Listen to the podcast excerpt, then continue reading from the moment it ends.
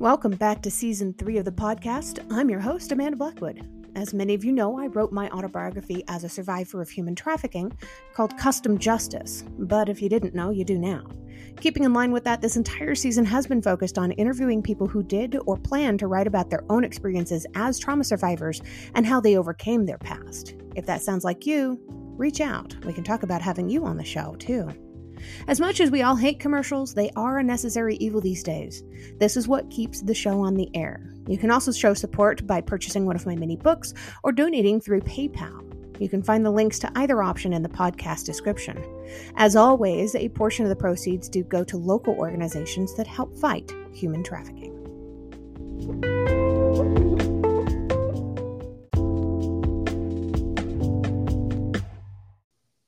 Hey, folks, welcome back to the show.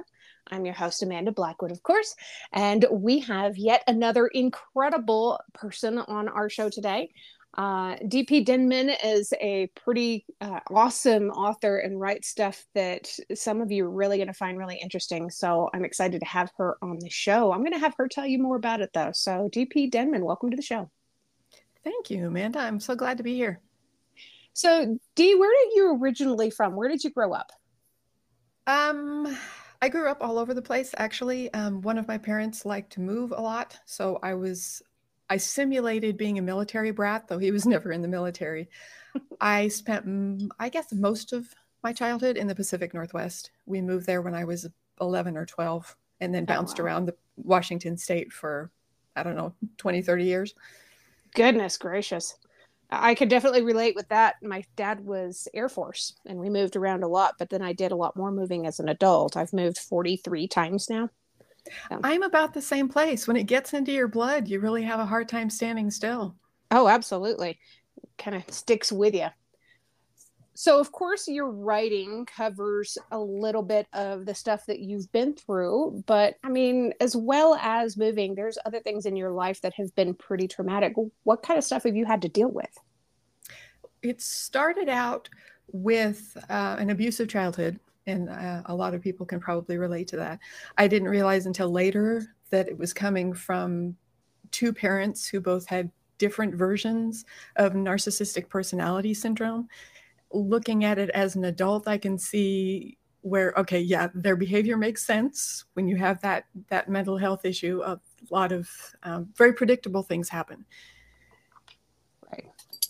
Right. Yes, absolutely.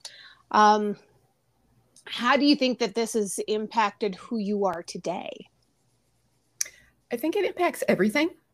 Um, when you grow up in a trauma with a traumatic childhood, it not only creates trauma, which layers how you see things, but it also informs how you deal with people because when you're a child, that's when you're learning most how to be, be a part of society and to associate with other people in society. And when you come at it from a traumatic upbringing, you see the world differently than someone who doesn't have that. So that impacts me still on a daily basis as as it tends to do. Right. But absolutely. But also, I think in a strange way, it's a benefit because when other people talk about growing up with trauma or having to deal with anxiety or depression, all the stuff that comes out of uh, PTSD or complex PTSD, I don't have to, they don't have to explain to me what they're going through because I've lived it, so I understand. Right and that's something that other survivors have a hard time finding as a safe person to talk to because they feel like most of the world can't relate. They feel really isolated. Did you go through that yourself with the, the whole isolation? You can't don't have anybody to talk to about it? With the ptsd part definitely. Um, yeah. even now it's still in the very infancy of of its discussion. We talk a lot about that related to military situations. Everybody's pretty familiar with okay, military, you're in combat. A lot of people end up with PTSD, but they don't necessarily realize that you can have you can develop PTSD without ever being in the military. It's just it's a response to a traumatic traumatic event that you can have even as a civilian, right? And finding things like um, support groups, for instance, as a civilian, it's very difficult. That's very true. And when you break it down, PTSD stands for post traumatic stress disorder. It has nothing to do with military action, it has everything to do with post traumatic stress. Exactly. Yeah. And it should be more available to people. And there there are some programs out there, but they can be really difficult to find. You know, and that's one of the reasons that I wanted to have you on the show. What is it that you do? What is it that you talk about? I um, inform people through entertainment. I found that's the easiest way to get people to listen to a story because you can lecture to them, and some people might listen to it, and you can go on Twitter and scream at them, and nobody's going to hear anything you're saying. But if you can draw them into a fictional story, like we do on TV all the time, they're more likely to stick around long enough to understand the situation. So I yes. write romance novels about people who've been in very hard places and then walk them through recovery and into a happily ever after and take the reader along with me so they get at least some idea of what that's like. I absolutely love that. I think um, I've had several different authors on the show that do exactly this. And those are the ones that seem to make the most impact. You know, I wrote my autobiography as a survivor of trafficking that book, although it has reached out and touched some other people's lives who have also experienced trafficking in some form, it doesn't have quite the same impact as people such as yourself uh, who write these fictional stories that really hook people, drag them into this story, and then show them parallels to their own lives. You know, it's this is a huge deal what it is that you're doing. I, I want you to be aware of that. This is a very big deal. You're helping people even if you're not seeing the expressions on their faces when they're walking through the stories. Yeah, thank you. I don't honestly I don't think about that part often. I just yeah. think about okay, am I getting this reaction right because it has to ring true because most people that read it aren't going to have lived experience, but the few that do, you're going to hear from them if you get it wrong. Right, right, absolutely. What helped you to be able to heal from from your trauma and your experiences? A lot of time and consistent work at it with uh, the newer uh, PTSD that I just acquired five years ago. That's still a learning experience because it's a little bit different. But with yeah. things from my childhood that are still lingering, you work on it one aspect at a time. Uh, PTSD is multifaceted, it affects a lot of different things all at the same time, but in different ways. So yeah. if you try to tackle it all at once, you're going to get overwhelmed and feel defeated and probably quit. But if you just uh, tackle one issue at a time, it makes it a lot easier. And are you okay with talking about what it is that happened five years ago? Sure. Okay. Because um, I know this this is a very touchy subject for a lot of people, and some people take some time to be able to talk about it. W- what happened? I lost a friend to suicide. And um, I know a lot of people are going through that same thing. There's a, it's been getting a lot of press lately. Um, I guess the difference with me is that I don't have a lot of friends, and he was the one I leaned on the most. So when you lose that pillar, it kind of crumbles your whole foundation and you have to rebuild. Yes. So I was determined that I was going to make something positive out of it. And I jumped right into talking about suicide awareness and going around to area schools in the Pacific Northwest and talking to teenagers about suicide awareness and new ways to look at mental health. There's still the idea that depression is there's only one kind of depression when actually there's nine different kinds, but most people don't know that. So that's handy information to be getting out there to give people a new perspective. Oh, yeah.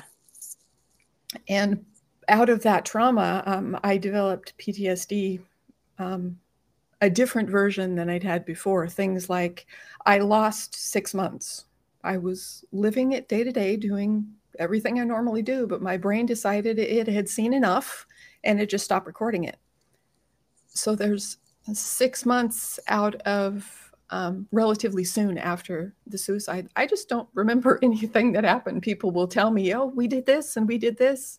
And I take their word for it because I was probably there and they have pictures. I just don't remember any of it. and it's so it's so frustrating too when you tell that to somebody i'm sure and they don't understand what you're talking about what do you mean you were right there how could you not remember this but this is very much a real thing that happens It is, and i think the flashbacks are another thing that people don't understand that it's very different from a memory. Yes. It it takes over your whole brain. Right. And you're basically you're reliving it. You are back in that situation. It is not a memory of that situation where you're suddenly just thinking about it. You're reliving it. And it's terrifying. Yes, yes. and that can happen whether you're awake or asleep. I've had it happen a lot in my dreams. Yeah. Yep me too I did notice that when you filled out my my question stuff, you had mentioned an organization that I only recently became involved with myself. Uh, I met the president who sits on the board of directors for an organization called NAMI, N A M I. Can you tell us a little bit about how you became involved with them and what all you learned from them? Absolutely. I love them. I stumbled across them when I was looking for places to volunteer, talking about mental health and, and suicide prevention. And they actually had my local group this isn't something they do nationally but my local chapter actually had a grief support group for people who have lost someone to suicide which is a very specific kind of grief. It, it's not something a lot of people understand. So being able to get involved in that was amazing. Um, aside from support groups like that, or for people who have mental health issues, or for family members of people who have mental health issues, they also give free classes that really dive deeply into mental health so you can get a better understanding of what's happening, why these symptoms come up, and how you can better deal with them or help your friend or loved one to deal with them. And it's all free. And that's one of the parts I love about it the most. You don't have to have disposable income, you just have to show up. Yes. They are fantastic. I And for the people who don't know, NAMI, N A M I, stands for National Allegiance on Mental Illness. Depression can be considered one of those mental illnesses, and depression is a very common symptom after uh, dealing with suicide or traumatic events. So, who who inspires you the most, and why is that? Um, I think my friend still inspires me the most.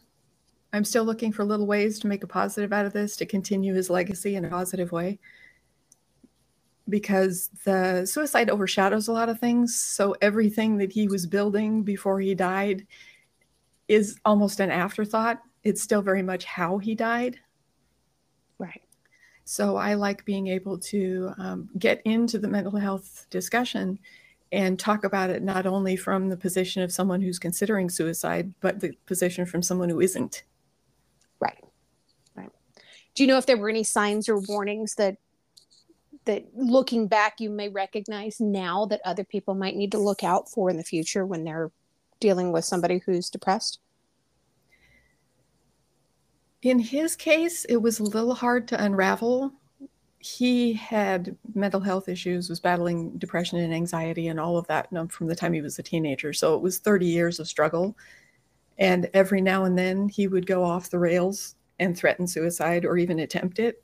We knew that it was a possibility, but he always bounced back from that. So I think it kind of gave us a false sense of security that no matter how rough things got for him, he would be able to dig deep and find a way to keep going and he ran out of places to dig apparently. But he lost um, another close friend to suicide two months before he died. So a lot of his the last two months of his trauma was mostly grief and ptsd the same thing i'm going through now. He just he hit a wall. Everybody has a breaking point and that was his. Wow. That's awful. How he said he's been gone for five years now. Yeah he died in july of uh, 2017. Wow. Would you mind sharing his name just so we can all remember who he was? Yeah, his name is Chester. Chester. So I'm going to take a moment to dedicate this episode to Chester and to those like Chester. This is it's it's heartbreaking when we lose somebody special and a lot of times they don't realize how special they are. Yeah, and that's kind of the problem with suicide. It, it, depression just takes you into this pit, where you start thinking that people will be better off without you. And it, it warps your version of reality so you don't see things the way other people see them. So I like to say he wasn't in his right mind when he died because he wasn't. Yeah. He was thinking he was replaceable and that we'd be sad for a while and just get over it. Right. And so many people feel that way. It's, and they couldn't be more wrong. They couldn't be more wrong. Yeah. I've lost a few friends myself and it's just you never you never really learn to move beyond it. They're just always there in your mind. You learn to make room for it. Exactly. Exactly. And when you're depressed and, and have low self esteem, it's hard to realize just how much you mean to people. Right. That is so true. I, I understand that you have your book handy and you're willing to do a reading for our audience, Dee. Yes, I can do that. That would be fun. I would love to have you read some from your book and give people a little bit of an idea of your writing style and you know, how it is that you speak to them. Let me grab it here. That will be so much fun.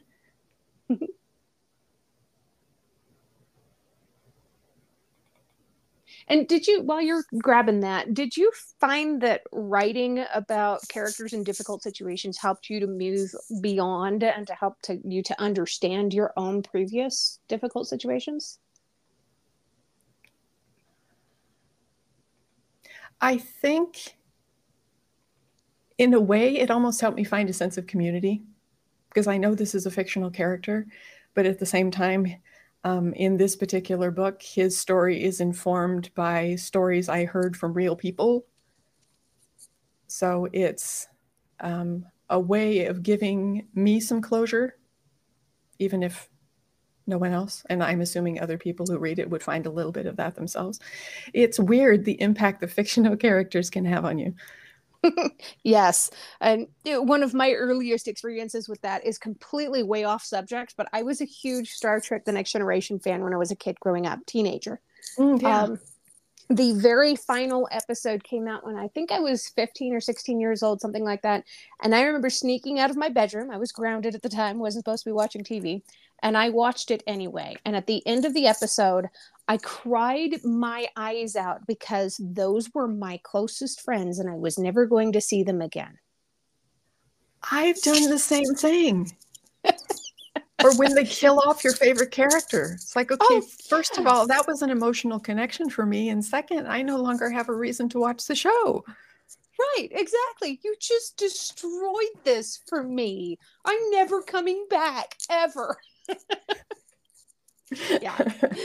That connection to to uh, fictional characters is just it's so deep. So deep. It is and i think that's a testament to the writers that you can get so invested in a character that it breaks your heart when they're gone. Yes. Yep absolutely. And you have your book handy? I do.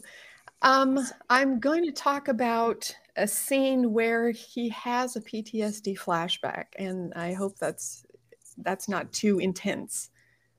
You should be good. I do put a trigger warning disclaimer on all of my podcasts, so people are they know what to expect. It's a, okay. it's a tough subject matter. It is. All right, so to set the scene, the main character is named Blue.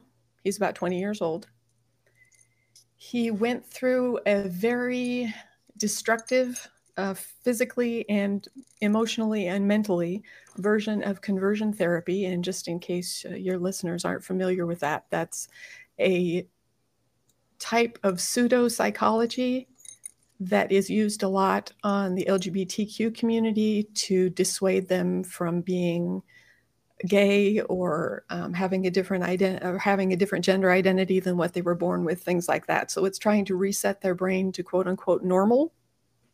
Mm-hmm. And it it can do a lot of damage. So right. here we go.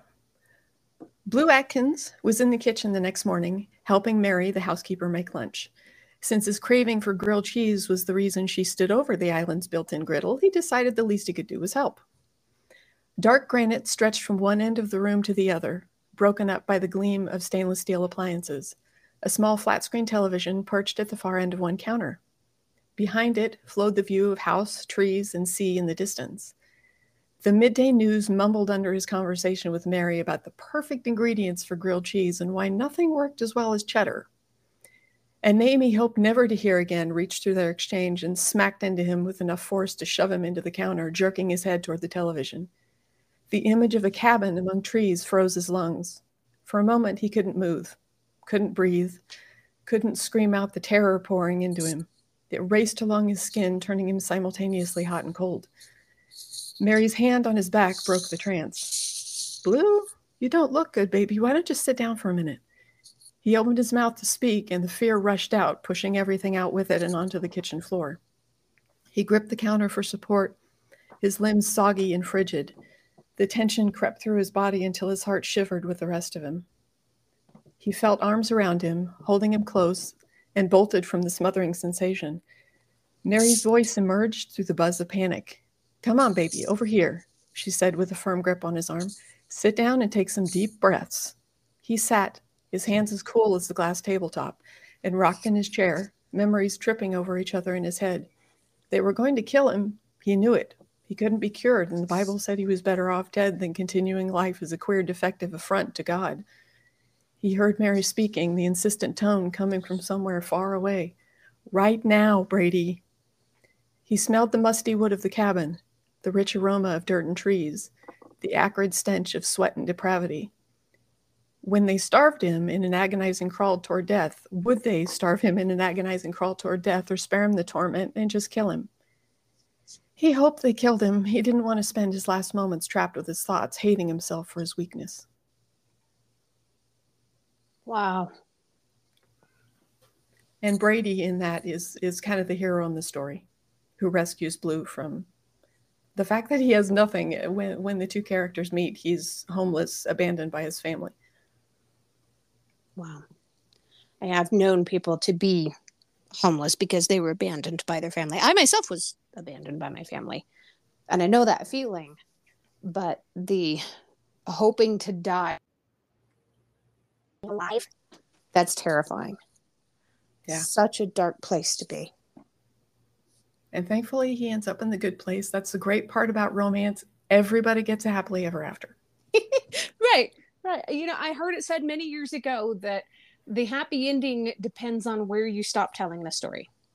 I love that that people get those happy endings. Not all of us do in real life, you know, but I think with the efforts that we're making to battle mental health issues and to dig down deep and to help overcome all of this stuff, people can have happy endings like that. They can figure out how to stop telling the story at the proper moment to be able to have a happily ever after. I think it's possible. Yeah, yeah. and that's one of the, th- the reasons I continued this series until all of the little threads were uh, tied up at the end in a neat little bow is so that people can walk through it covers a decade of his life after this trauma and shows step by step how he rebuilds everything and, and where he ends up in the end. And I hope that at some point it gives someone hope that that can happen even in real life. Yes, absolutely. And you have two different book series going right now. Is that right? Yes. Yeah. Well, the one, the current one is Blue, uh, the, okay. the series about this character. And then I'm starting another one that's a little different spin very cool. That's awesome. And where do people go to be able to find your books? They can go to Amazon, of course, because Amazon sells everything, or they can go to my website, dpdenman.com. Very nice. And I do see that your uh, website, you also have a listing here for, for philanthropy uh, and self care, which is super cool for, so that people are looking for more information on this stuff. They have that ability also. Yes, I started the philanthropy tab actually, I don't know, four or five years ago when everything started to fall apart. Because for me personally, the best cure for depression is to feel like you can do something. So this was me guiding uh, people to a place where if you want to get involved to make the world better instead of helping make it worse, try these guys. Right, right. Yeah, and listed just for the people who are curious is uh, the information for ACLU, Lambda Legal, Music for Relief, NAMI, of course, and American Foundation for Suicide Prevention. I've never heard of music for relief, but this is something that I talk about often as far as music being helpful for uh, trauma recovery. What is music for relief?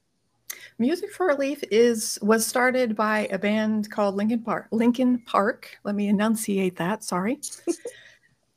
in response to uh, the tsunami in Taiwan, I believe it was quite a few years ago. They had the band had just been there touring, and they barely gotten home just a few weeks later, and the, the tsunami came through and destroyed the entire community where they had been just weeks before. So they decided for them, the best way to deal with it was to find a way to help. So they created this charity that helps communities that are affected by major natural disasters like that. That is fantastic. and if people aren't familiar with Linkin Park, it's kind of an alternative music, but it's fantastic. And anybody who ever listens to them, if it's your type of music, most people really enjoy their stuff. Um, now, there's just one more reason to really like them they're right. out there doing good stuff. they're being human. You know, they're not pretending that they're impervious to disasters themselves. They're recognizing that this happens and that it could have been them. Exactly. Yeah. Yeah. And that we're all in this together. So you can't just pretend that your corner of the planet is the only one that exists. Right. Oh, you're unaffected. You're over there. Yeah, that doesn't work. Well, Dee, it's been an absolute pleasure having you on my show today. I very much appreciate you. I always have one last question that I ask people before I let them go, though. Okay. Can you name one thing that you absolutely love about yourself that is not related to physical appearance? That is such a great question. I love that you end with that. one thing I love about my myself my resilience I think is my my biggest internal asset. And I, I like to call myself an emotional masochist because I can take a lot of beating and I still keep getting up off the floor. that is fantastic. I love your resilience too. I know we just recently met, but I think you're just amazing and you're definitely a survivor and an overcomer. You're you're pretty cool. Thank you so much. I think the same about you. Thank you. It's a comfort to me to know people like you are out there in the world still fighting for the rest of us. Thank you.